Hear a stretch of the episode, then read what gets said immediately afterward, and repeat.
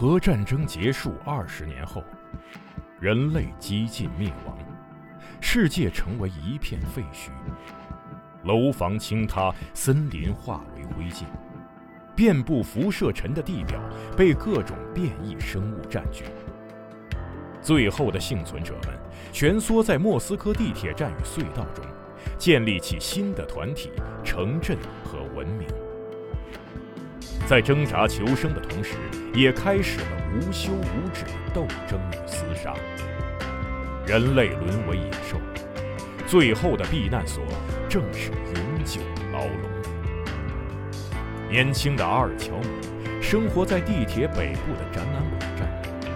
他始终无法忘记已经离去的母亲，也热衷于幻想战前世界的。俄罗斯废土科幻小说经典代表作，游戏《地铁二零三三》原著小说，积禾网独家正版有声书《地铁三部曲》，现已在积禾网及积禾 App 独家上线连载。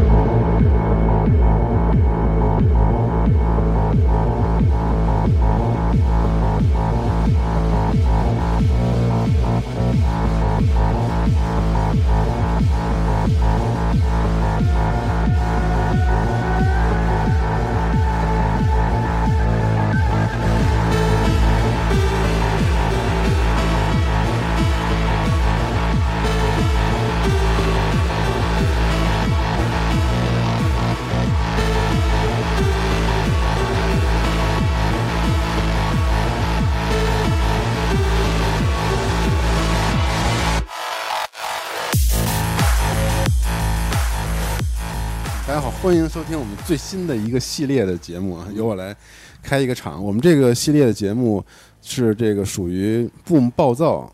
这个新的我们之前公布过的这个品牌下的一个系列节目。然后我们这个系列呢，其实有点类似于我们之前做的这种呃针对一个话题聊的圆桌节目。然后有一个最大的不同就是我们这一档节目的主要嘉宾一定是这个游戏行业的从业者哎和开发者，所以我们今天的第一期。我跟四十二就邀请我们在上海啊，因为上海是一个中心城市嘛，嗯。游戏开发的，嗯。所以邀请了两位好朋友跟我们一起聊一个关于 AI 最近比较火的这个热门的话题。然后一一位是这个杨洋，嗯，大家哎哎，大家好，，我是帕斯卡契约的老杨。对，哎，对，这个之前我们的 Clips 节目有是的第一期就是老杨的这个专题，哎，然后还有这个老杨，大家好，我是赛博警察杨毅。太好了，哎呀，都是老朋友了，老朋友了啊，但是但是第一次有正式的和西蒙四十二一起来做节目，哦就是对谈哎一起来对谈，还是第一次，，是的，太好，而且老杨这办公室特好，哎是一个专门录音的一个。待会我们拍个照，时间轴里可以给大家。看一眼啊我们以后是不是现在在一个地下室里面，对，哎，是不是以后我们来上海，其实都可以在这可以啊，可以啊，就欢迎啊。做这种录音沙龙，也挺好的。哎，欢迎欢迎，随随时来，我们也来，我们也来蹭一蹭，听听内容，对。对，每每个月可以录对来来录一录有道理我这我这边有好几个地方可以跟场景不同的场景给你们来选择。哇，太好了，太 好了，嗯，啊，以后可以多录，大家也多听，是吧？是，对。然后第一期我们就聊这个比较热门的一个话题，嗯然后这可能我跟四十二就因为不太专业，我们就哎主要是听一听嗯就聊一聊这个，不专业，就这个 AI 最近的这个最火爆的这个 AI。在各个领域，在各个领域。当然，我们今天就是主要说说它在游戏开发的这个领域，无论是美术或者整个工作流上，就是它是否能够帮助到我们游戏开发去进行一个非常好的效率提高，嗯，然后还是说它会长期的对这个行业造成一些影响或好或坏的一些影响吧。因为我觉得你俩身份特别有意思，因为一个是视觉，杨毅哈是就是对吧？视觉美术，美术这个是这个正在被摧毁的一个行业。对你看，你看，你看，你看，对。然后老杨又整个可能工作管线、工作流的一这个，算是运作一个工作室吧。嗯，，对对，所以就是大体上你们怎么看待这个？对或者说现现在这个，可以先说就是经历的一些什么现象，就是 AI 嗯带来的改变或者冲击这种这种东西。那那我那我先说一点，你说，嗯。我就是今天前阵子西蒙给我发一个题目，说想来聊一聊 AI，然后我一看这题目，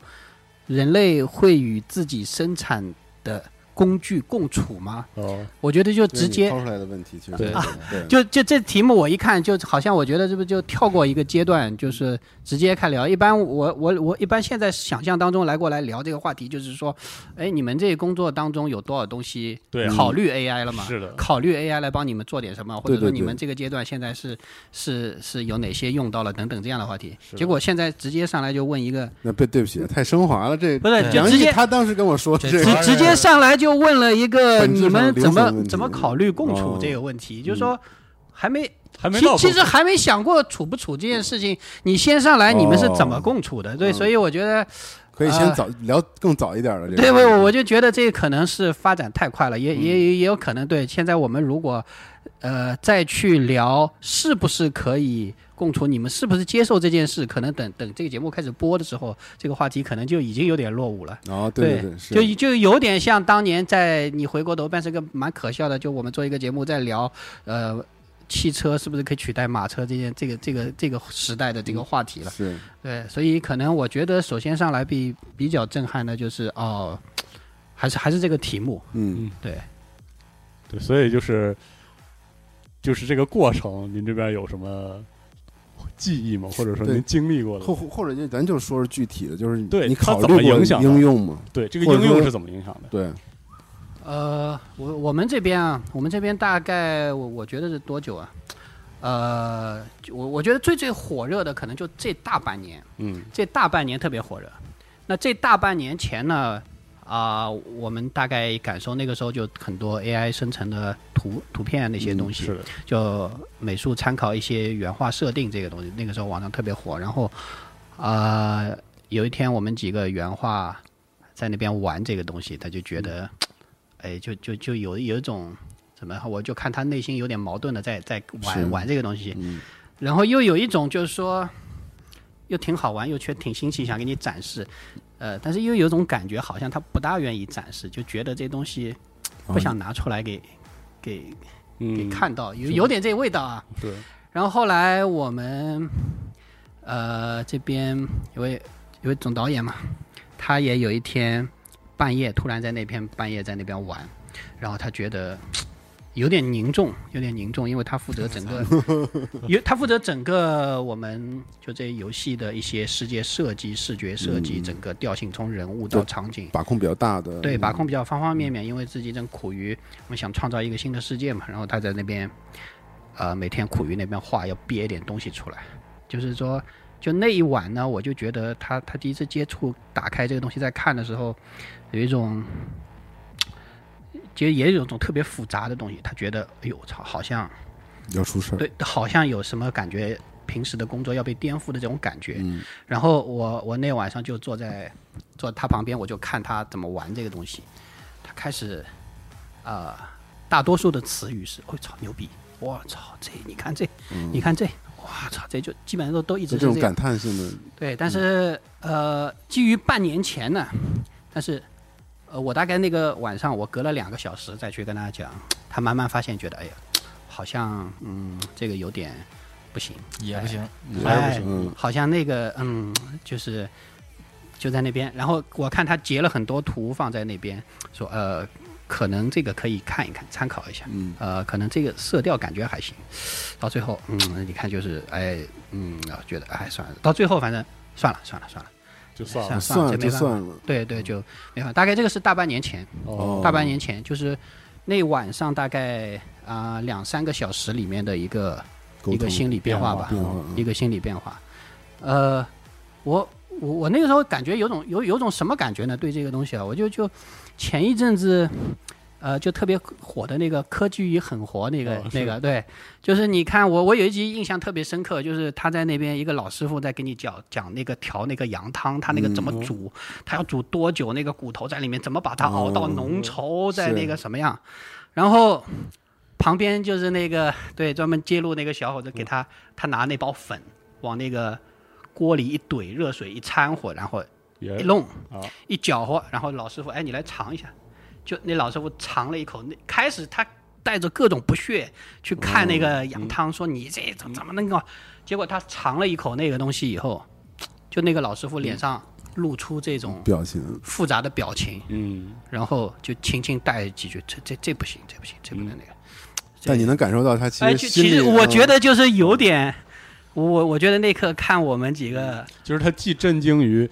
他那个效果真的比他想象的好很多，但是又又感觉到里面又又有点不太对劲。对，就他总可能是感觉到，可能心里觉得你这反正就不对劲。他。接受，他心里接受不了，但是他确实啊他达到的结果我是。觉得他可能也意识到里面有一些是不对劲的，但是对对，一些不对劲，但是我觉得有有有完很多全是，心理，又有很多震惊，是的，又有很多不甘，不甘，对，就不甘不服气，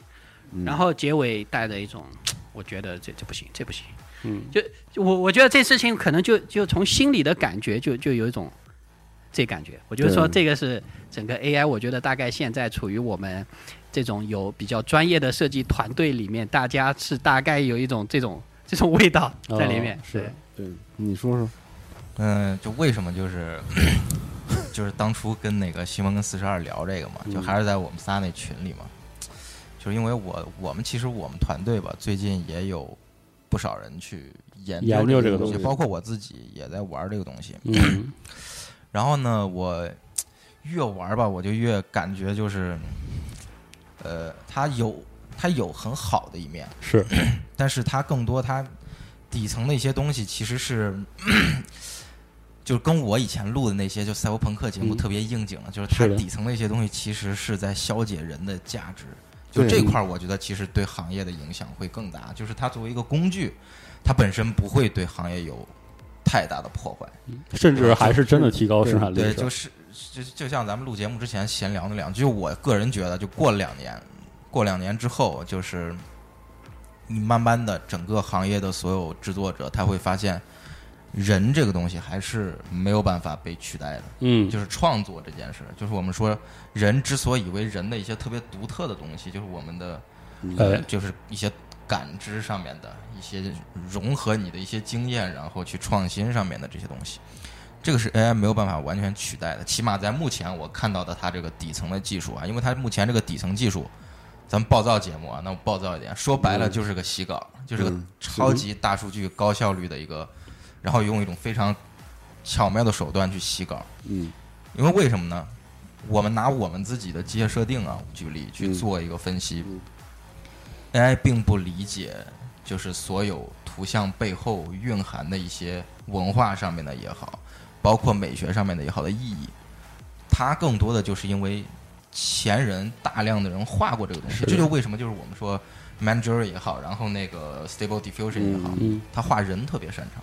对。人有巨量的嗯照片，是因为人这个本身这个对巨量。体在互联网上的存在已经太就说什么整个人类现在所有的照片里面，可能就是所有的图像资料里面，可能有百分之七十是人。人，嗯，对，然后它有巨量的东西在网上，然后就是整个这个就是就是我们说这个 AI 这个东西兴起之后，最受伤的那些就是二次元化石，嗯。首当其冲的也是一个非常非常重要的原因，就是因为二次元这个风格，它特别的，就是明确，它就是要这么画，嗯，它不太像其他风格，它画它可能你你你就它的共性会比较弱一些，嗯对。那二次元其实你提取它的一些共性是比较容易的。你这么说对他们能高兴吗？呃，我这么说啊，你说米山舞它是一种风格，嗯对吧？那你说新海诚也是一种风格，我们看它肯定是不一样的。但是在 AI 看，它就是线稿加拼图，也不是不是拼图，就是线稿加色，加色线加色，对。然后呢，它又不是遵循就是我们说那个就是照片生成那套严格的那个物理啊、材质啊这些东西，所以说它是有一些比较 容易被 AI 去提取的关键词，然后加上他们画了大量东西，就二次元画师非常的就是高产，你知道吗？很多人就是真的是用爱发电，他们画了大量的东西，在这种情况下，他们为这个数数据提供了一个巨量的数据库，嗯然后就开始从这个里面分析各种各样的东西，然后用 AI 去把它们提取出来。那这种情况下，我觉得你都不用太去，就是去去去深想啊，就是你作为一个创作者来说，就是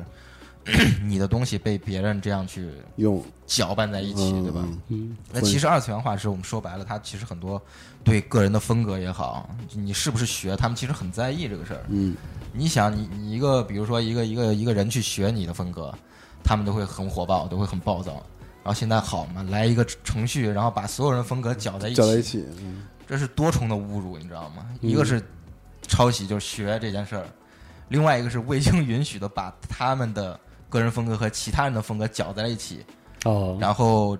这些用软件的人很自以为是的说：“操，比你们家画的都好。”嗯这是一种何其的侮侮辱辱，你知道吗？是的，就真的，所以我很理解，嗯就为什么会很暴躁啊。但是就说我研究完这个东西之后，我发现人这块儿他是擅长的，但一到场景会打一个巨大的是的，折哦扣，做不好场景就真的是。是的，是的，而且我觉得就是我发现啊，就咱们国内的一些人，大量的就是我们说就网上分享你所谓的 promote 咒语这些东西的人，嗯，他跟老外用这玩意儿的核心逻辑是不一样的。是的，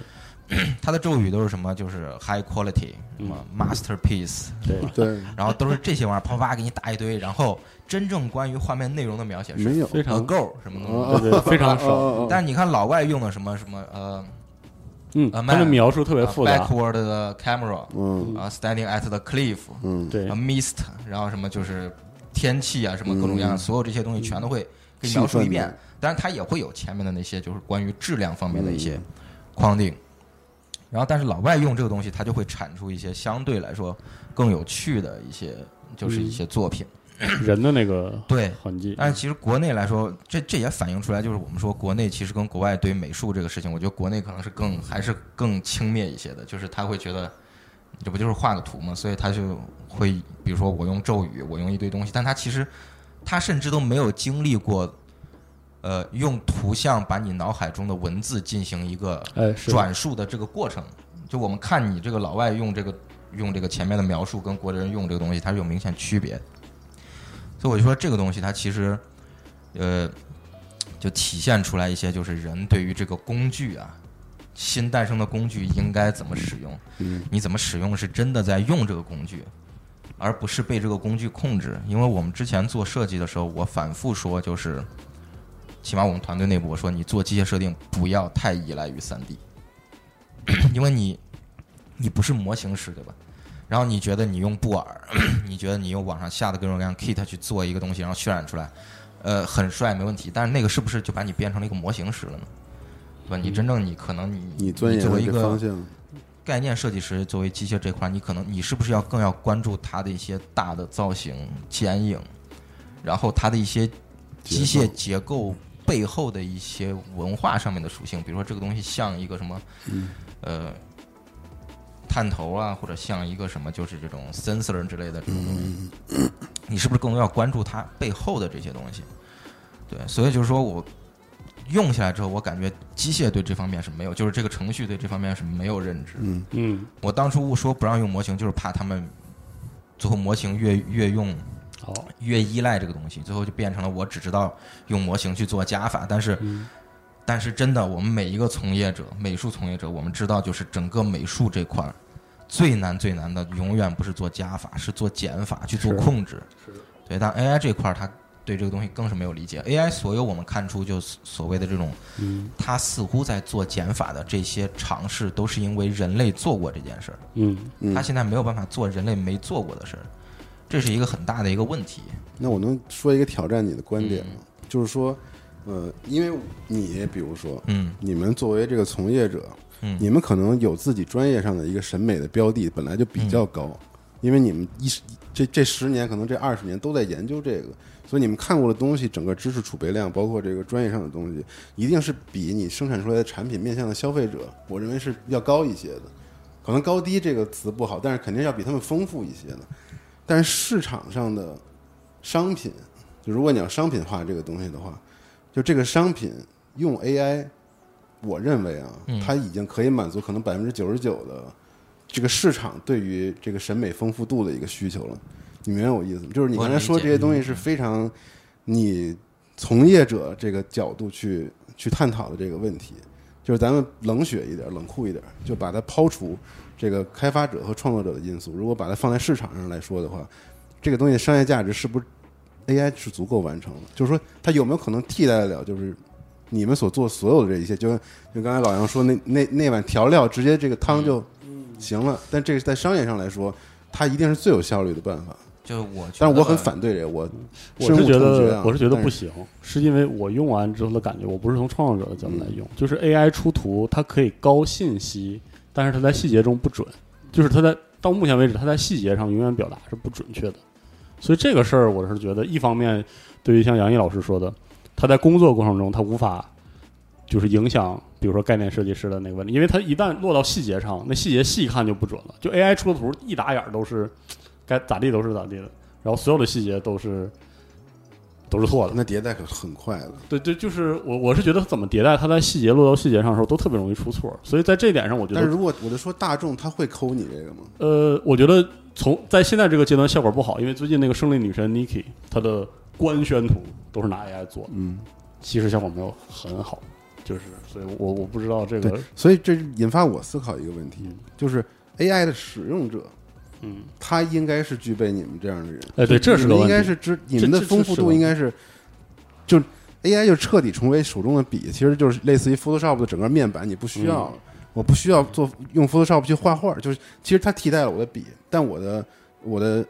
知识库，包括我的审美以后以后丰富度，我们都是口口嗨艺术家。对，就是你如何调整它出来一副你脑中的样子，是这个是更关键的。所以我觉得它它好就好在它能成为一个替代性的工具，提高工作效率。但是它替代不了，就像你说，我认为啊，它替代不了你脑子里的东西。我我觉得就是说，其实刚刚杨毅老师聊到这个，说老外老外在 AI 创作当中输入很多的词汇更明确，嗯更加关键，对吧？就像我们这边可能更多的是一种感觉，你甚至于恨不得输入说给我来一个牛逼的话，对，就是恨不得来讲这样的泛泛的东西。其实其实我我觉得这个在整个的。就以如果以我们工作实际在做游戏开发或者说原画概念设计的这个整个工作流当中呢，呃，它相当于其实你还是需要一个很好的主美，就是说嗯你像一个、对，一个主美，他在给你下面啊、很多呃基础的画师在那边画画的时候，他是可以提出。其实这个工作流程就跟给这个 AI 差不多，就它是可以很提出很多非常明确的关键词，关键词说我们大概处在哪个年代啊、呃我想象当中这个年代的人文大概是个什么感觉？它的服饰甚至于会有的时候会更加具体一点，它的服饰是黑灰色调，然后每个服饰上都什么双风格？对，装饰有一根飘带，这个飘带是怎么样？就是说，一个好的主美，他在自己的脑海里有非常明确的概念，他在他在给下面画师在提这些的时候，你会发现他提的非常精确。那么，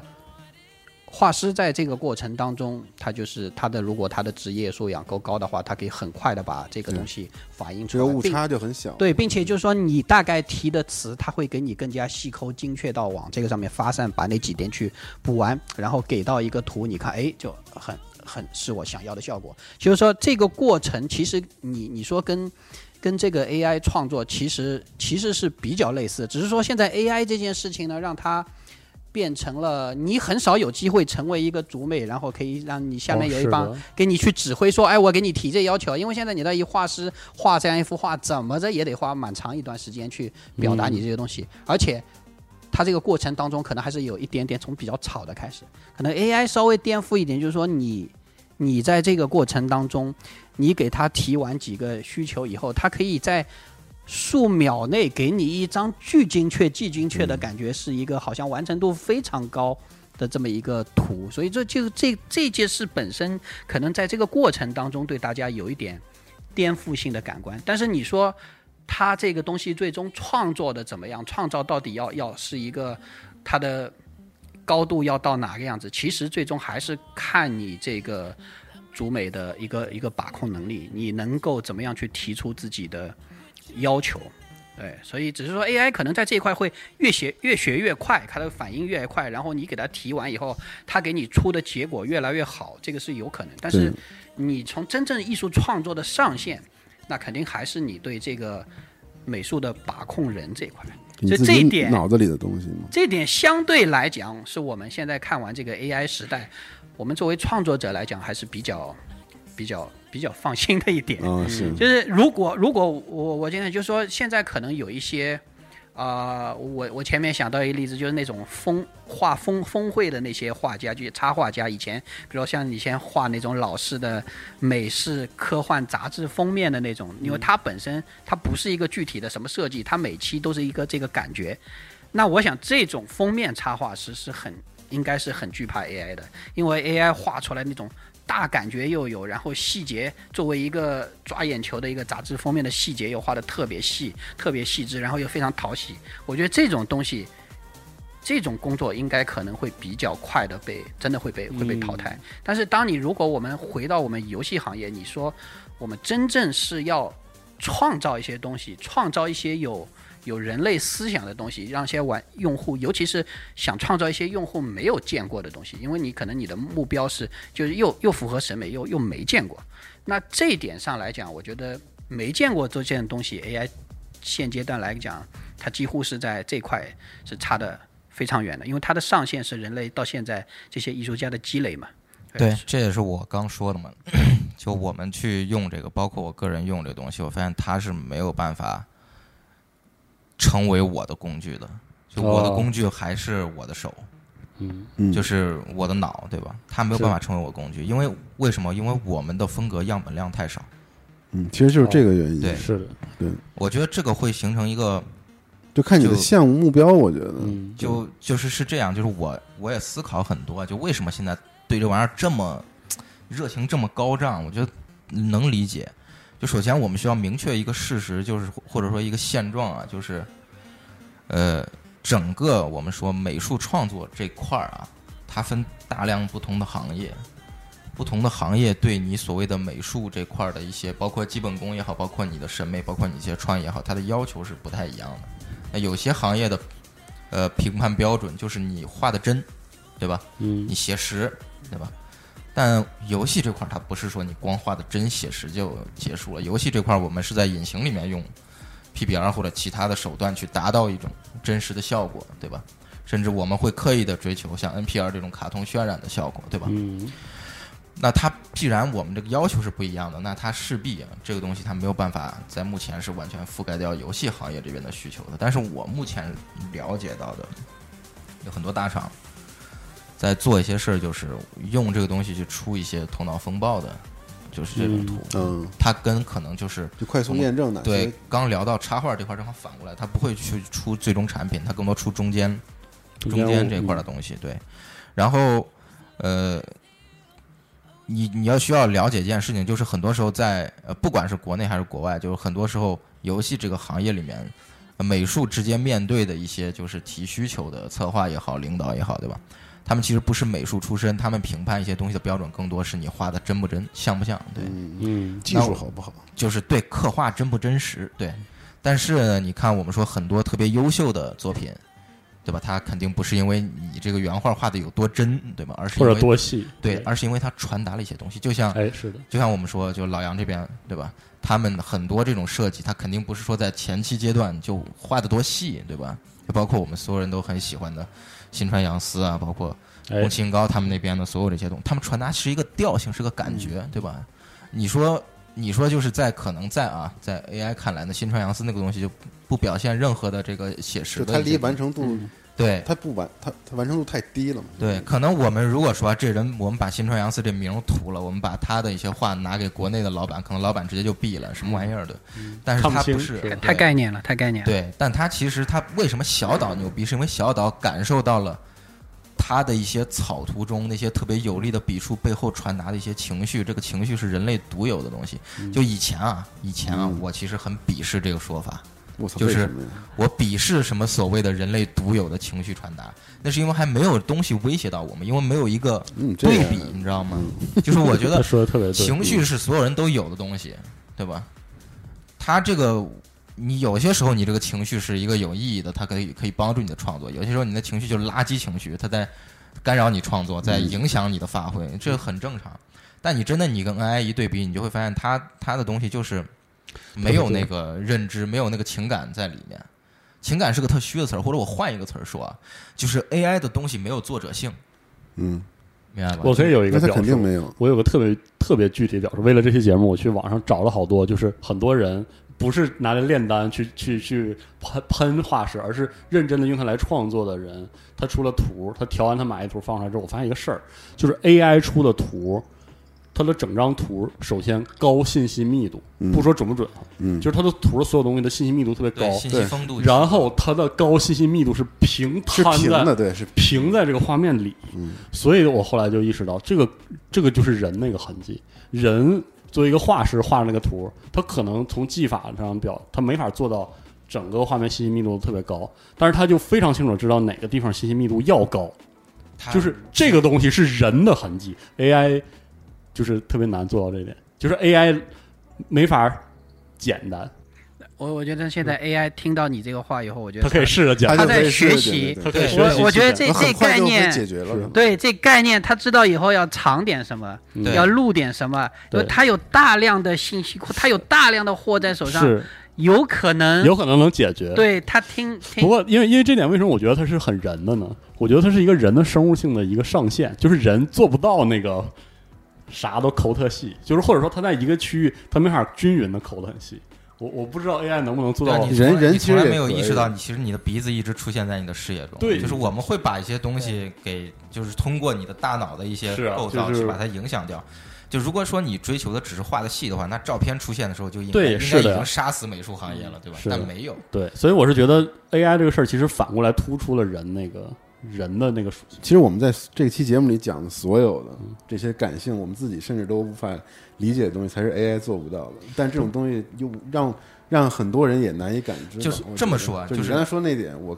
或许可以理解，就是就是它在商业上有没有用？它有用，肯定是有用，但是就是说，它很玄学的一个点，就是说，就你你你人在做一些事儿的时候，其实我们人自己都没搞清楚你自己，对你的这个生物构造里发生了什么？嗯对你自己生物构造里发生了什么？我们为什么就比如说我们我们刚来的时候，我跟老杨聊，我们喜欢都喜欢高达这些东西，那为什么我从小喜欢高达，我现在画的不是这样了呢？嗯，对吧？我摄入了巨量的高达所有的机械设定，对吧？那在这个过程中，我又摄入了其他的东西，它最后在我脑海中发生了一些反应，我并没有像任何一个东西，对吧？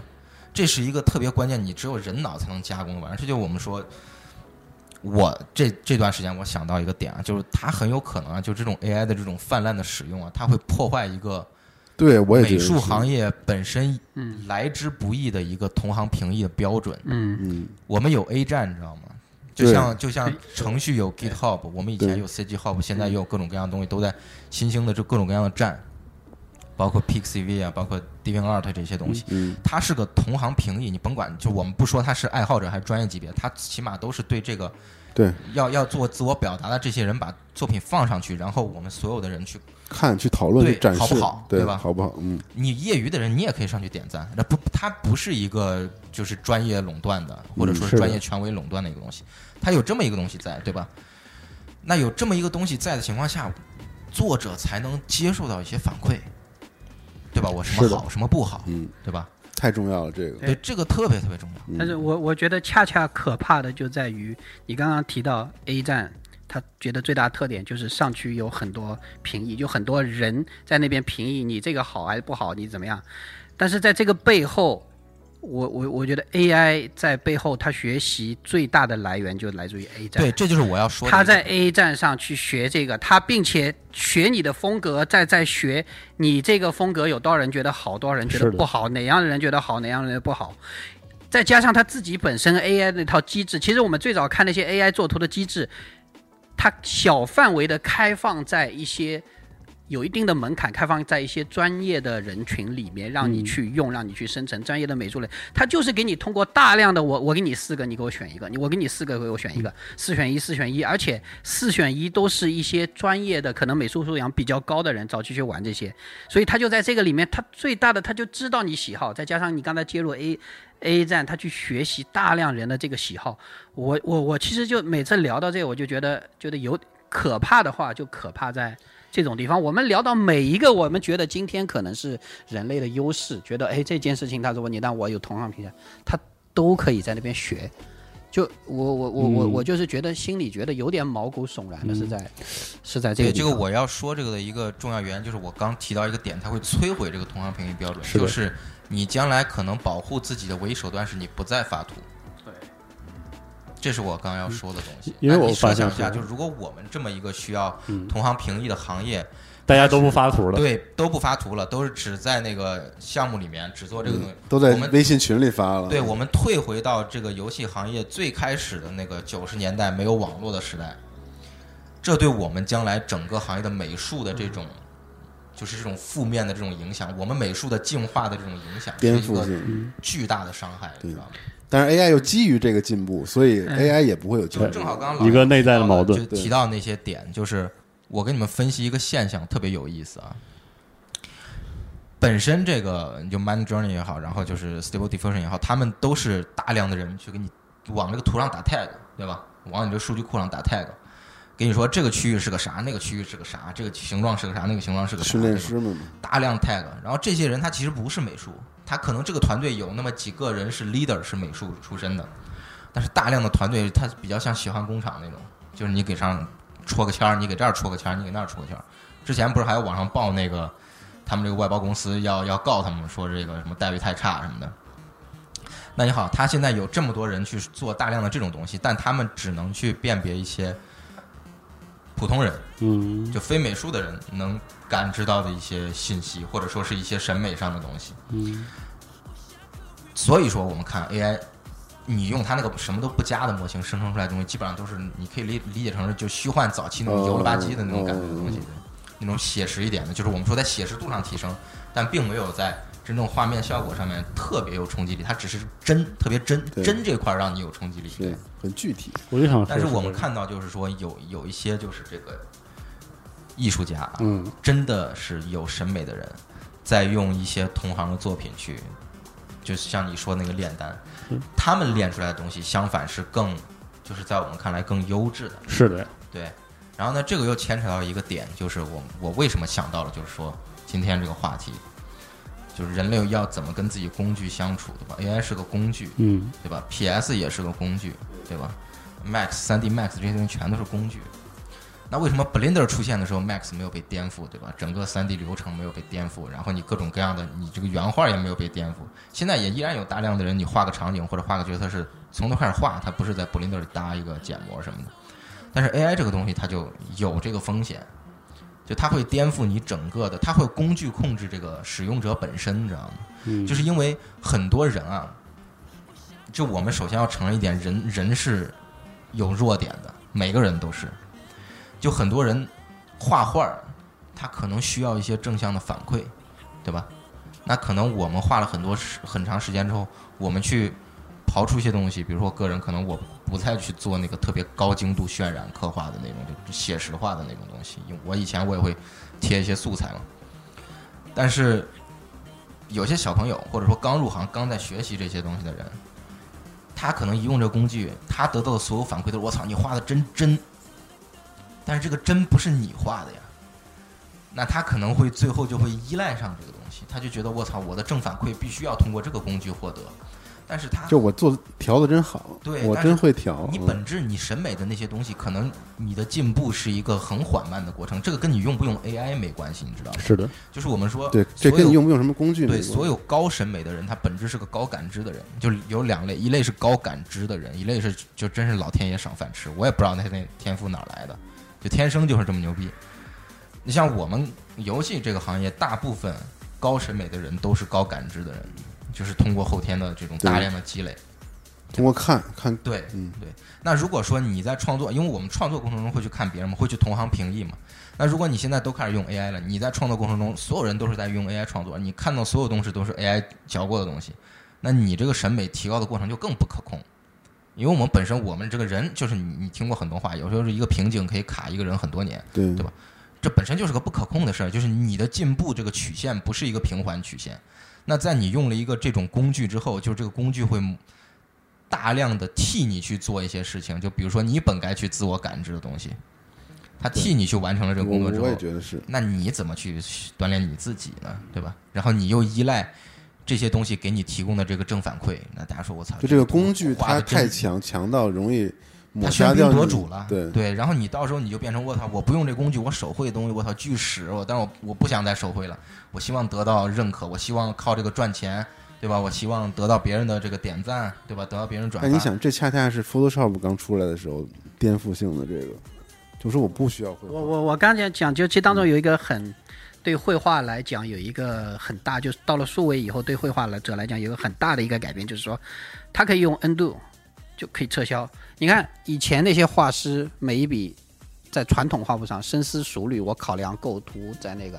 现在数位画画板以后，就是说所有的画师去画的时候，基本都有一个概念。你看他就不断的画画画完几笔探索掉，重画，这笔不好重画，这块不行重画，画画画，他就每次都是在不断尝试。其实他的这个过程就跟你在自己画完感觉一下不行，这个重来，就跟 AI 在筛选其实有点一致，就是他的画画过程变成一个不断的。不断的自己在跟自己的内容迭代，我在旁边作为一个旁观者看这笔可不可以，这个可以我就下一步，这个不可以我就再再再来一笔，就是它不断的变成这么一个这么一个过程，就是那么 AI 其实现在也是，当你现在没有觉得这个是任何问题，你觉得这个画画可能也是这样，但是其实当时这样一个操作对很多传统的画师来讲，我觉得这其实最大的改变在于在于这一步上面。对对对，就是这这这一步很关键，因为我觉得大量创作都是在不断修改和对自自看修改一下看一看，修改一下看看，我对无我可以不在不怎么仔细思琢磨的思考的情况下，我就来笔看一看，看一看，哎，这笔可以，那下一个，嗯就他整张画是基于大量的这样的一个创作方式去我们说就是累积起来的。就就古典时期啊，那人家也不是说是就我操我就开始画了啊，一笔两笔，人家一幅画画七八年，我光草稿就画个三四年，对吧？然后草稿画几千张，我觉得这个东西啊，首先就 Photoshop 它并没有颠覆式，它只不过让这个变得更方便了。嗯提升效率了。那你说，你说那些画家，就是我们说，就算达芬奇，他一个一个铅笔的一个手稿，对吧？他肯定也是画过很多次，然后最后哎，我找到一个就是我比较满意的，我把它最后画完，对吧？他肯定也是这样，对吧？那你就包括我们现在看到那个拍卖行拍卖的各种各样大师的那个草稿、手稿，这都是他的这个过程。那我再问你啊，只不过我们说用 PS 啊，它让这个事儿数位化之后，所有人在用在做这件事儿的时候，它都更便利了。我再说一个，就是嗯接你刚才那话题，就是审美和技术之间有必然的关联性吗？如果没有技术，我可以拥有高审美吗？当然如果我可以了是一个高感知的人，当然可以了。那我就可以用 AI 啊，它就是我最好的。这这这，我觉得就这个话题，就是说你你杨毅老师，你觉得你可能是在这方面画画这些科幻方面，觉得肯定是比较领先的人物。你觉得你以后的创作，就你原来这个状态，嗯肯定这个行业里面是远远领先的。你不说下面，但是现在可能接下来，你觉得会不会受到一些普通的一些科幻爱好者，可能他自己内心当中的科幻的东西，推想象力都都不错，他以前没有能没有没有能力去画能，力去画，没有能力去画，他的画工不行。那么在这一方面，你觉得会不会受到冲击？就是有一些科幻爱好者，他通过这个工具，把你这么多年来画画的这个东西去 PK 去 PK 掉了。首先啊，就是我觉得目前来看啊，就起码对我们就是实验这些呃 AI 绘图来看，我目前来做的东西是没有办法被替代的，或者说它很难去做到。就是我们现在这个它那东西比较葛，主要 不是葛另另外一个是超前。我另外一个试过好褒义词啊，另外一个是什么呢？嗯就是就其实你说这个啊就是什么，就挑挑战啊或者什么的，就是我其实我其实我刚入行的时候，我感觉我就一直在受到挑战，你知道吗？就是我刚入行的时候，其实我就有一套自己大概的审美，只不过我没有办法像现在这样表达出来，就这么精确的去表达一些东西。我说这个精确不是真的，而是说是表达我们比如说构成啊，包括机械美感上的一些东西。那那个时候我就条理的、有逻辑对，我就经常受到挑战。比如说，人家说：“我、操，你看星际那机枪兵多屌，你看变形金刚多屌，你看高达多屌，你画这什么呀？”我经常受到这个挑战。嗯，只不过我当时嘛，我内心说：“操，我也很屌，你们还没意识到。那那时候屌人家只是挑战，他现在他可以他拍一个他搞一个自己的东西扔在你面前，对对，而且就是也有大量的就是爱好者，就是那个时候有很多，比如说一起画这些科幻的这小朋友，或者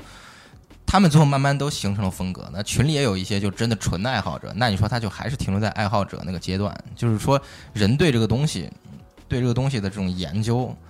但我就说它不是一个细就是平滑的曲线，明白吗？有的人他可能就被卡住了。因为我的认为啊，就是说人类在学习和在提高自己审美丰富度的过程当中，技巧扮演了很重要的，不是过程扮演了很重要的就。我我回答你刚那个问题，就是有嗯审美跟技巧之间这个关系啊，就审美有没有有没有可能就是有这么一个有审美但是没技术的人？他当然可能。你说乔布斯会画画吗？不会啊，那他对设计有审美啊，对吧？所以我就说他就可以很好利用 AI 去帮他完成一个作品。对，那你说他的那些设计师，设计师当年在做这些设计的时候，是因为乔布斯有这个审美，是因为他看过一些东西。那设计师是知道他看的这些东西背后的一些逻辑，更多感官上的、更多认知层面的。就是我们现在说啊，就是人类目前还不存在，或者说可能是我孤陋寡闻还不知道啊，这么一门学科叫美学与这个认知心理学之间的这些关系，包括你认知生物学上的一些关系，这个学科还没有建立起来，我觉得，起码我不知道啊，这当然也有可能就真的有，可以欢迎这个大家去修正。这个东西很复杂，你知道吗？就是我们说，你美学背后的认知基础是什么？生物学的、心理学上的，然后你文化学、文化这个学上的，甚至你语言是不会影响到你的审美，这都是有可能的。嗯，这么复杂的玩意儿你都没搞清楚，然后你现在希望通过让 AI 去学习人类既有的数据库，然后去产出这个我们所谓的高审美的东西，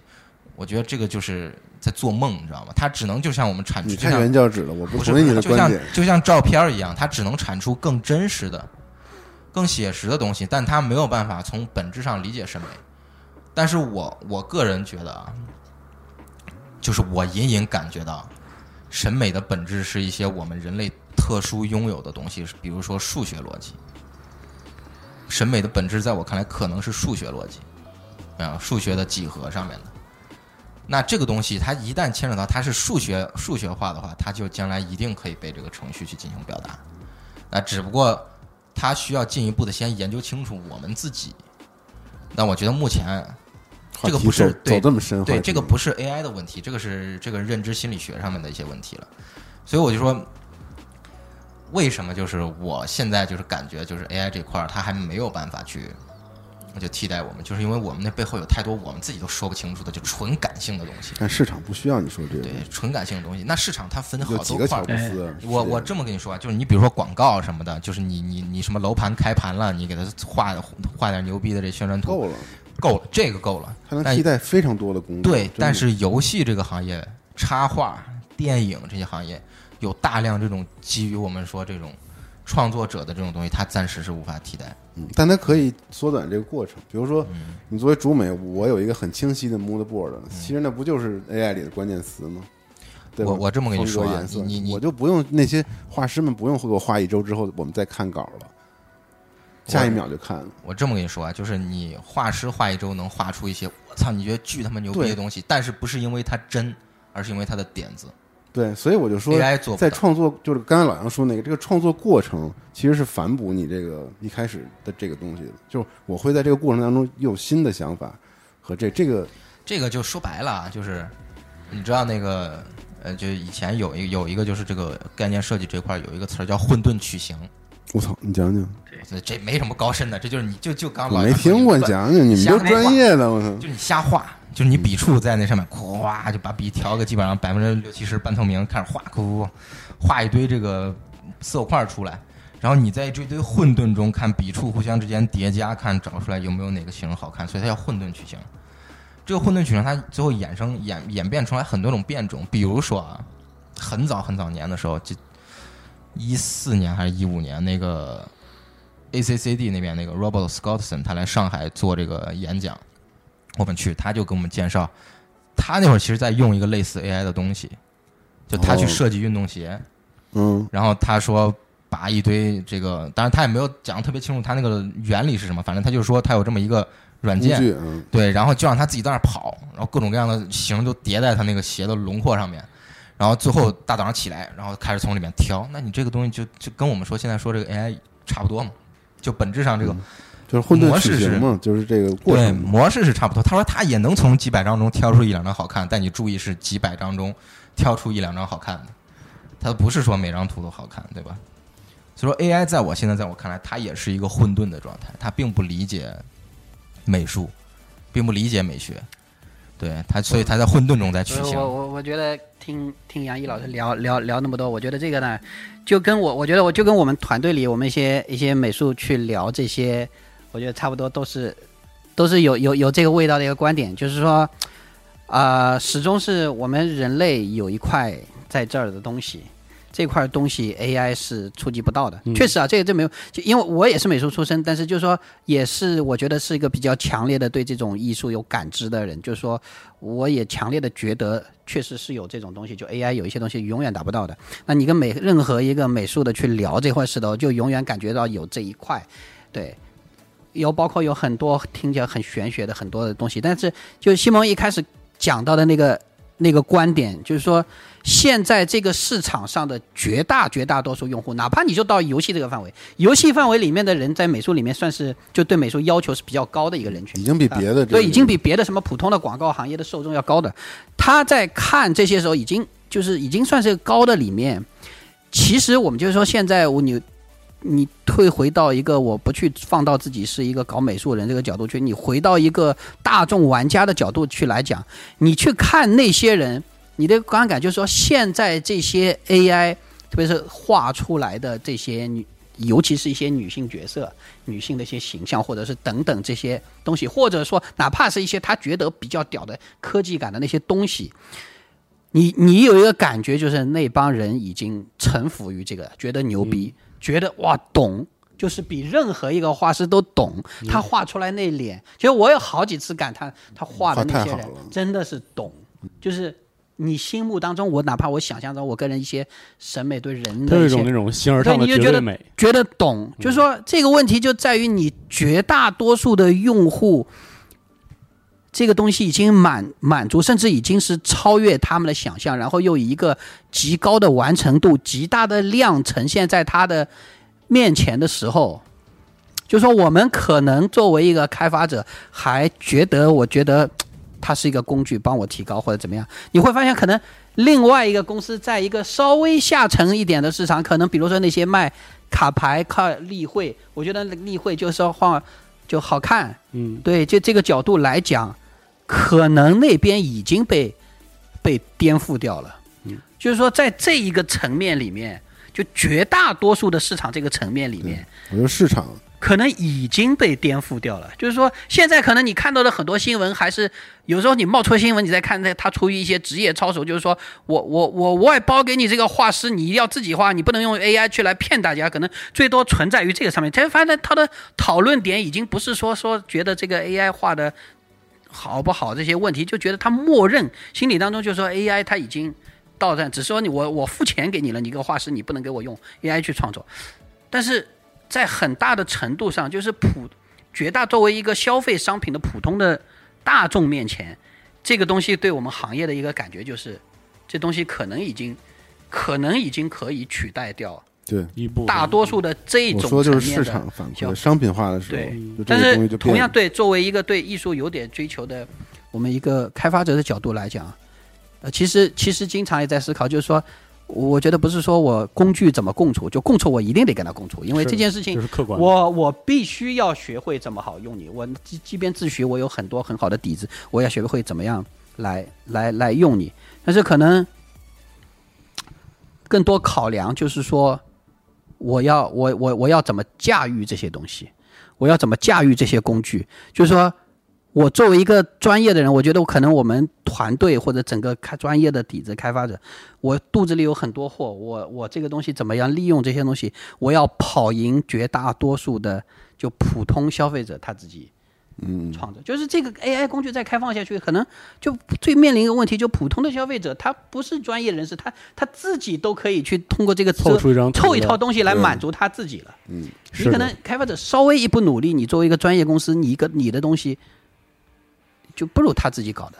就这个门槛一下被拍，对对，更甚于对，就我们觉得自己有的时候在驾驭，在在这个之上，我们搞很多东西，然后随着大量的这个 AI 的泛的这个 AI 的它的审美去影响了绝大部分人之后，那么我们超出它的那一部分，我们觉得以前应该引领的那部分，可能对对这些用户来讲是很小众的那一块东西。就这个东西，它怎么能够变成一个一个一个让大众认识到，哦，那才在那个位置，我我们以后觉得那才是高级的，我们要去追随这种，就这种心理心理感觉，怎么样把它去引领出来？其实如果这个你引领不了，他们都不不认为你思那个想潮流，但就觉得你这个很怪，新小众，你就是搞那些很怪的。对，你看我们大众，你看就这些，我觉得到那一刻到来的时候，就有点，就其实其实有点有点沉重的，对。但我估计甚至可能明年就直接对 AI 做游戏了，就也别我美术了，我们其实直接就本来的预计，比如说就是 AI 可能在工作流程中，比如说把就是你的一些特别繁琐的一些东西，比如说你解放出来啊。拓扑啊、布线呀、倒角啊，对吧？然后你分 UV 啊，对吧？你可能把这些东西优化优化，甚至比如说我们可以口嗨这个节点，对吧？口嗨材质球，嗯但它这些东西它都做不到。那最后本质这些这些东西还是要人来做，就是你还是要有个人的判断在这个里面。那这些东西我觉得可能啊，将来能慢慢的被做到。嗯，就首先啊，我我现在说啊，就是我能感觉出老杨这边其实对这个东西是有一点点沉重的这种感觉。其实我也比较沉重，只不过是我在现在看来啊，我觉得这个匠人，你们肯定沉重。这个东西，它就是在我看来，它怎么说呢？它在目前还没有办法取代我们说一些特别有价值、最有价值，或者说是整个就是艺术创作领域最有价值的。我们甚至缩小一点，娱乐设计、电影也好，就是插画也好、漫画也好、动画也好，对吧？然后游戏也好，这些东西中最有价值，它还没有办法取代。起码在目前看来是这样的。但是我就说啊，但是大量的游戏不是创新的，但是你听我说完啊，嗯，但是我我的沉重的点不在于它会不会取代我，我觉得真的什么时候它能就是用那个数字开始就是真正模拟人的这个生物生物上面的生物层面诱发的这个心理认知层面的一些东西的时候，那他妈这个不是说我们担不担心 AI 画画取不取代我们，你那时候你应该担心 AI 是不是会毁灭我们，就 AI 已经强到那个程度了，对吧？那我现在更多担心的是。我们完了，我们这个温床啊，创作者成成长发育的这个温床，嗯对，开始被一瓦解。片齐刷刷的网上有一个网友评论的，一片齐刷刷的，比如说都几十米高的一个树挡住了，所有树一模一样复制出来的，对，阳光照不到底层，所有底层的这个刚发的新芽得不到养分，闷死了，整个森林的这个新芽闷死了，你只剩这个这个这这么一个单一体的这么一个东西，不停在复制自己。就创作者是需要有一个成长进步的这么一个环境的，但 AI 我觉得现在它扼杀了这个环境，它正在扼杀这个环境。也许有些人能抵抗住这种使用它的诱惑，或者说是短期内得到一个飞速提高的这种诱惑，但它背后让你失去的一些东西，可能你要过很多年之后才能意识到你的审美也好。是，就我们说这个行业漫长的过程。对我们说这行业在没有 AI 的时候，拼的最后卷的都是审美。你审美牛逼的人，你才能就是你嗯真的你要先眼高，你手才能高。如果你都不觉得自己你得东西有超前对有问题，我都都不是超前，就是真的很多。我觉得老杨也深有体会，我们在这个行业中面对大量美术，就真的是可能很多年，你最后你问他，哎，为什么你这个东西这样？他可能没有什么想法，对，他没有什么认知。你筛选了大量简历，你最后看到大量人都是平平无奇的，这个本身是一个人类很残酷的一个现实，就是有些人我我我就前一阵是有天赋。对我前一阵子去那个就杭州中国美院去做一个分享，就接触很多美院的学生。其实呃，其实我我觉得现在最恐慌的可能是是这波人，啊，就他还没到，就是你说真在、你说真在游戏行业，如果历练了蛮多年，他一定是有很多自己独特的一些东西，就是，但是作为一个你可能美院刚刚出来，就是他他还没有形成自己特别强烈的想法，他可能只是一个比较高素质的去画师，或者是在那个阶段就画的话，他真的是在内心当中会有些恐慌。我觉得其实他们问的最多一个问题就是。其实开始我去讲的那个主题是讲一讲怎么成为一个游戏人，去做做游戏那些事情。其实到后来，所有的就是整场到后来的提问，全部围绕变成一个关于你们作为前辈觉得 AI 这个画师，这个 AI 这套东西，我们怎么办？就我们毕业出来怎么办？未来对你，你说，你说，你像你像杨毅老师这样，你说你在机械这设定上到到这个样子，我觉得可能至少当下在任何一个公司，他要做一些概念设计或者怎么样，这个是远远不能取代的。就你有很多想法的东西，哪怕即使哪一天你可以不用画，但是你有很多概念性的东西给 AI 做输出，这个价值都是非常非常高的。但是像这样一些刚刚出来的那些人，就他做的一些基础工作，他没有这个锻炼的空间。对吧？就像刚刚讲，你树你在外面基础的马路上的小树，它已经就这么高了。你在出生的时候，你是个苗的时候，你人家根本不需要一个苗，我直接可以零成本的去弄一些到这个高度的树。那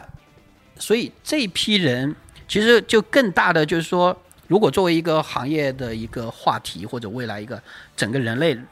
真讲高一点发展话题，就是说这样一批苗子，他他他怎么办？他不可能天才到他现在一出来，他就有一个点让你觉得，哇操，你这个有一个非常亮的点。其实正再往后，就我们这一代人呢，可能还安心一点，因为在在 AI 大的生成之前，我们找到了自己的一些定位，找到了一些若干年它都没法超过你的这个东西。但是这一批苗子，它它以后出来是怎么怎么样去搞？所以我我我我上次去中国美院很有意思，就是说我们去聊完以后，发现他们大时有当时有很多的人在那边去走向，就选择了一个美术加技术的方向。他他是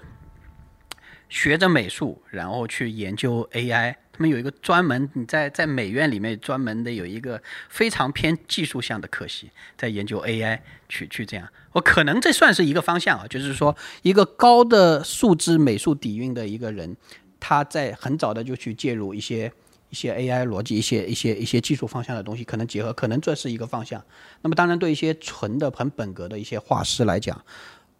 他们的一个定位，未来的一个定位。嗯，你说从我们最直观的一个游戏，就说比如说我们明年校招，啊、是不是还需要招一批这样的一些画师？就是说，可能在这个在这个角度是一个是一个很是个很现实的一个问题。对，对我觉得这个就像我们说，就是你 AI 之所以现在你看到它这么牛逼啊，那是建立在之前有无数的人，是无数的人画了无数的牛逼的作品，所以 AI 现在通过大数据让自己显得这么牛逼，这不是因为 AI 牛逼，是因为人牛逼。那所以为什么我今天要提这个提这么一个题目呢？就是你用这个工具，你消解了你人自己的价值。以以后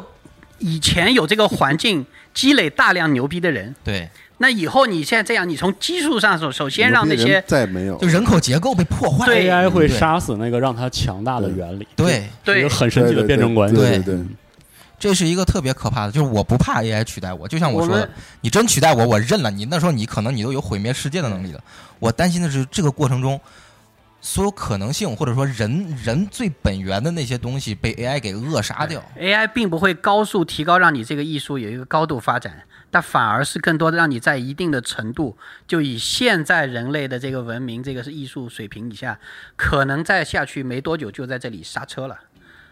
你他给你创造了一个瓶颈，他是给你创造了一道坎。你要多多少少的大师在这边积累，往上去拔到那个高度，才可以让 AI 也也也往上拔一拔。就我们说几万人中间可能出啊出一一两个啊，真几万人中间可能出那么一两个这种顶尖的这种艺术家，甚至几十万人中间。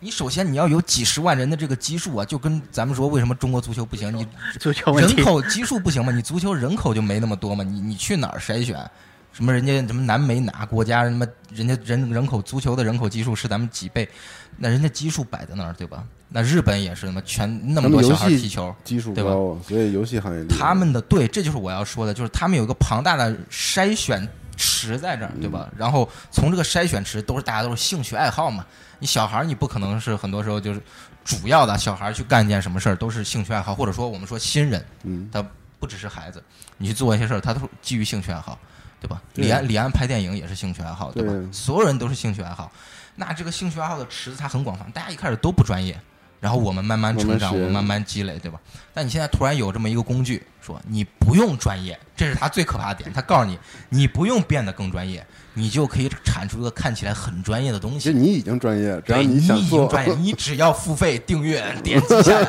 我呃我今天下午来一个来的路上看到一个广告，就是一个广告，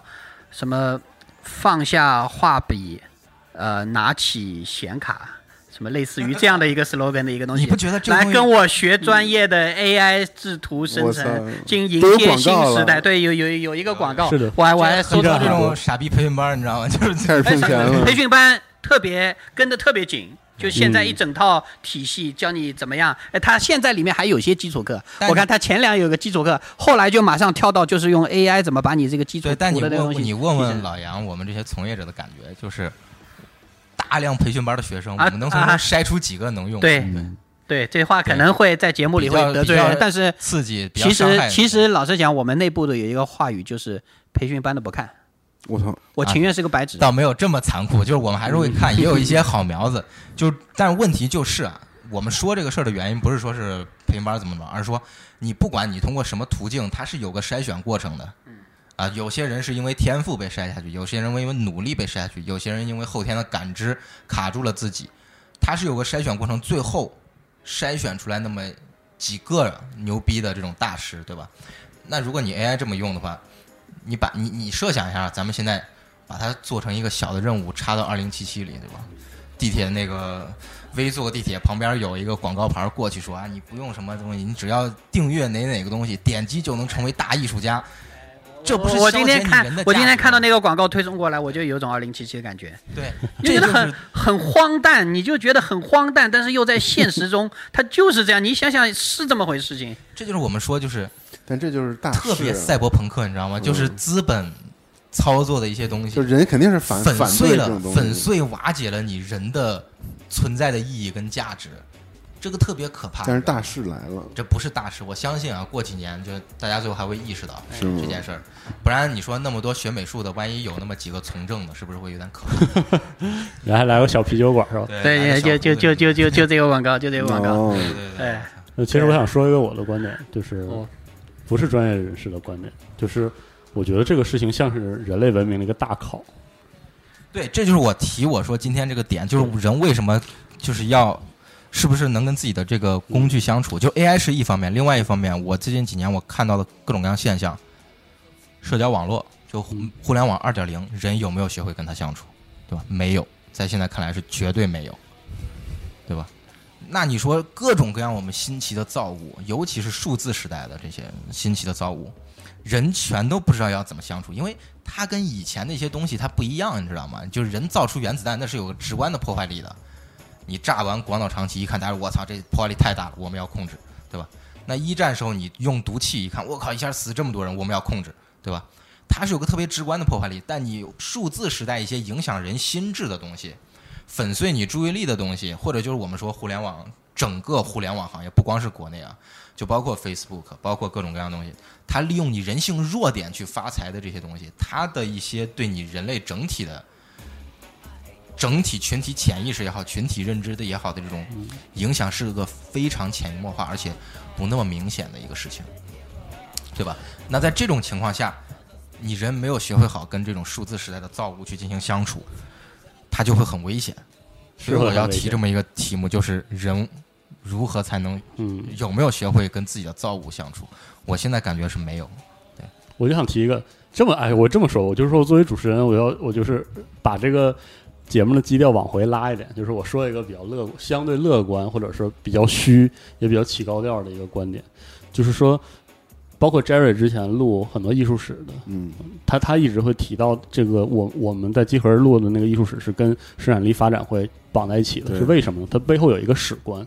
就是每一次生产力急速跃升的时候，我们的思想要承担一种痛苦，这种痛苦每次都是一次大考，嗯嗯，每次我们这个痛苦，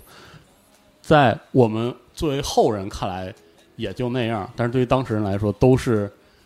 要死要丢胳膊断腿儿的恐怖和恐惧和血腥，就是都是这样的。然后，所以，呃，我觉得在螺旋上升的阶段，那个螺旋下行的部分，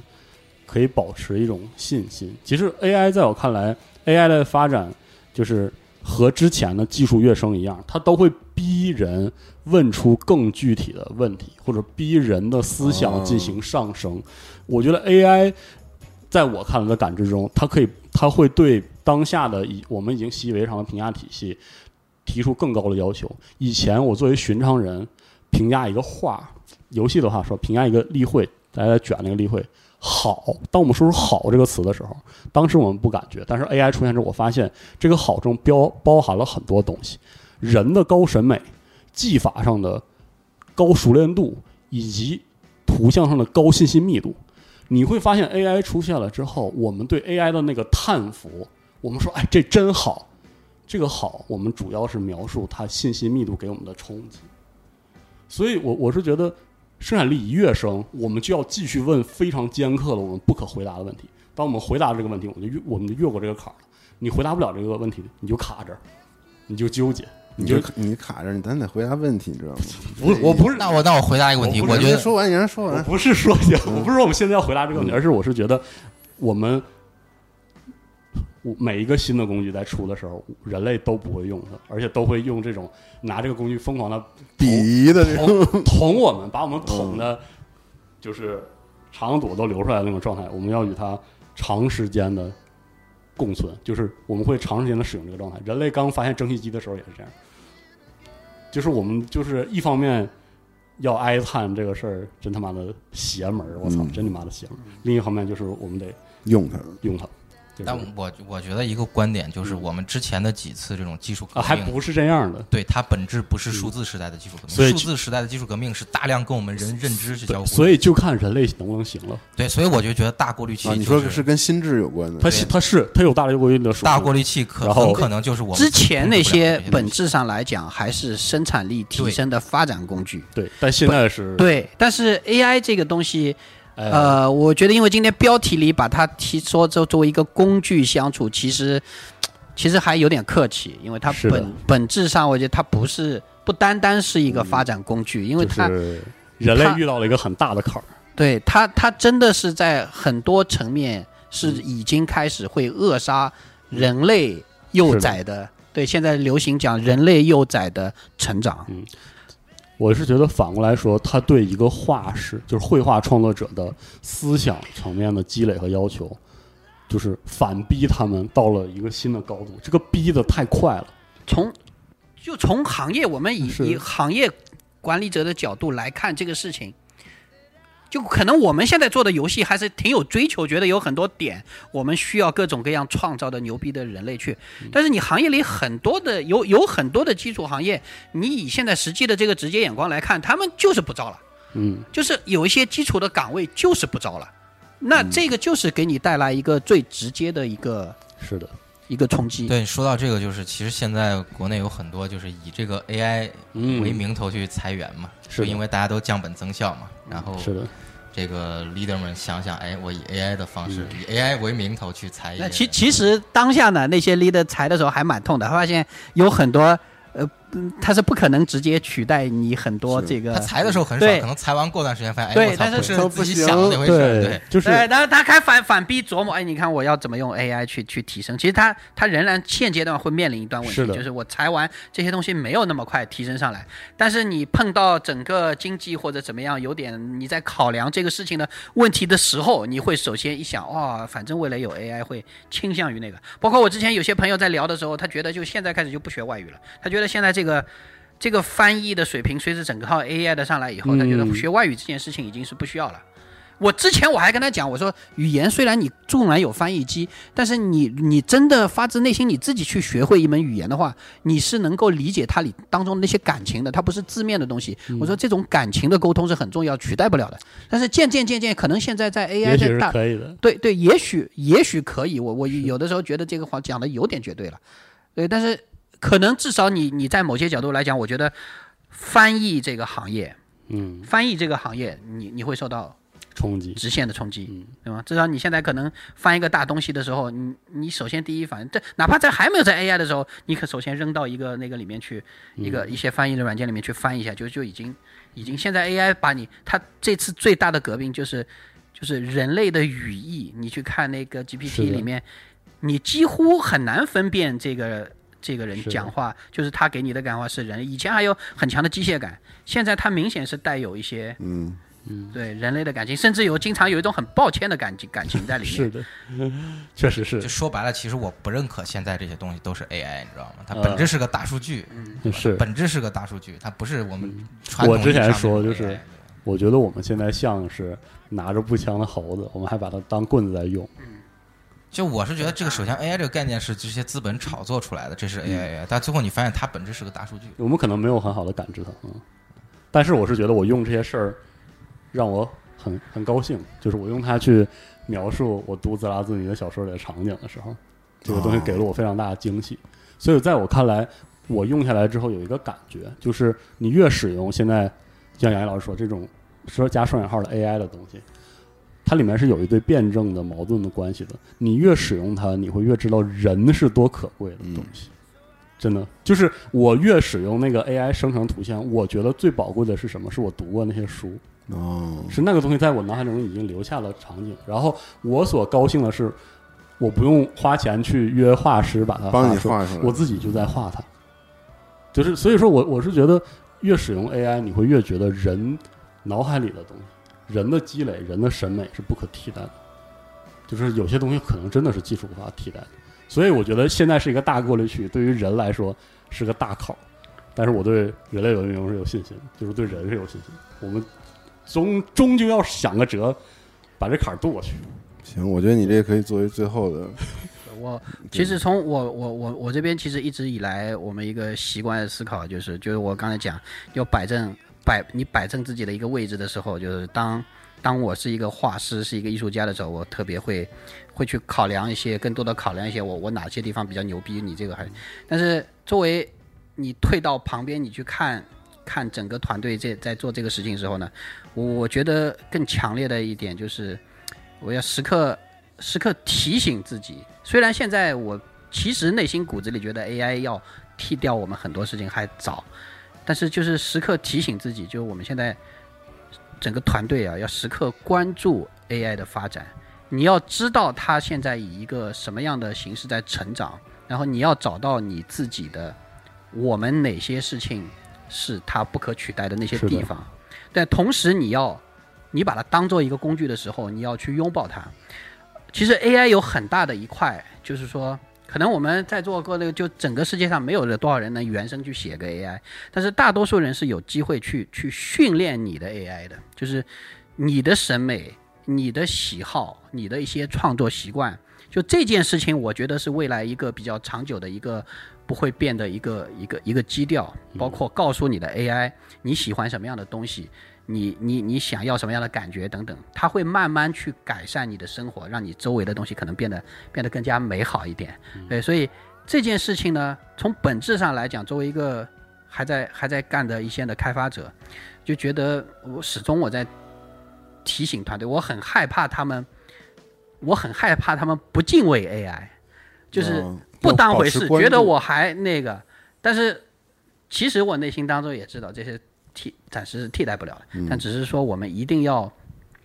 保持一个很好的态度，嗯，呃，在必要的时候也与时俱进的去拥抱它，别情绪化的去对，别情绪化的抵制，它一定是未来，它一定是未来你的某部分。到至于替换我们人类多少部分，我这个觉得难讲，但是它一定会伴随你很大的一部分。嗯。对，所以我觉得至少保持一个友善、敬畏的这么一个 心态在，是的，你也总结也要知道一些它蛮可怕的。嗯。对，你都最后总结吧，最后总结这边是吧？我这边就是最后我也以一个呃，就是美术或者一个设计师这边的身份，嗯、也跟就是各位听众或者说有行业内的这些嗯。哥们儿们都、哥们儿姐们们都说一下，聊一聊自己的一些想法，就是 AI 是工具，没错，对吧？所有东西都是工具，但是不要迷失在工具之中，不要让工具控制你，那样的话，结果一定是很可悲的。你会在有一天突然发现，你被资本造出来的工具瓦解的一丝儿不剩，你的价值连渣儿都没有了，这是一个特别可悲的事儿。我们回去一定要时不时的回望啊，就是就砥砺前行，不忘初心。就是 你要记得你为什么要干这件事儿，嗯，哪怕你是爱好啊，或者说你不是为了赚钱呀。嗯，首先，这个东西给我们提供的一些情绪上的价值，我们在做这画这些东西的时候，不管是插画也好，设计也好，我们我们是愉悦的，对，我们是投入了感情的，的我们是爱自己的作品的。所以我非常理解现在这些作品被拿去为 AI 人的这种愤怒。那么同时，我也要就是希望就是所有就是美术的从业者吧，就就就像我说，大家不要忘了这个，你你你干这行最开始的目的是什么？当然，如果啊你就是美院毕业想找工作，那当我没说这话。对，但是如果说你真的是对这个有非常大的感受感触，就就我就不说这个，哪怕是就是这个作品有一丝对你有一丝丝触动，你都不要忘记就是这些人类本源的这些东西。嗯 AI 你该用你就用，就是技术嘛，对吧？那你不要忘记人类本源这些东西，不要嗯迷失在这个里面，不要让它去替代了你，瓦解了你的价值。哪怕你最后你没工作或者怎么着，你你本着你你是因为爱才去做这件事儿的，对吧？这个特别重要，因为唯有这份爱能驱动你向更深层次的地方，向更高的地方去攀登。你逃避不了，你要面对，你逃避不了。对你只有这个东西能推着你走，千万不要忘记你最初对这个东西的爱。说这些没用，还是得自己感受。其实，嗯，这就是跟这个过来人说那个什么，其实不是自己感受过。其实我觉得嗯，这也会是个筛选，就有些人可能你真正用完 AI，你会发现你你是假喜欢你。你刚才说那种，就是如果亲身感受过那种兴奋的话，我觉得就是都知道是咋回事。对对，对，如果没有，其实说了也白说。那说明你大脑在你做创作的时候没有办法分泌这个内啡肽这些东西。对对对，就那个其实是最兴奋的地方，让你热爱这个事情的一个地方。对，就是所以不要不要忘记这些东西。就 AI 嘛，你它它是会继续进步的，而且我估计，就像我说的，可能过几年，它会真正的从数据模型开始变成一些生物模型，数，就是变成一些数学，对，基于数学哦模拟你生物上面的这些，因为咱们大脑本身的运作机制还没研究清楚，嗯，但它会变成一些更数学化的一些东西，就非常非常，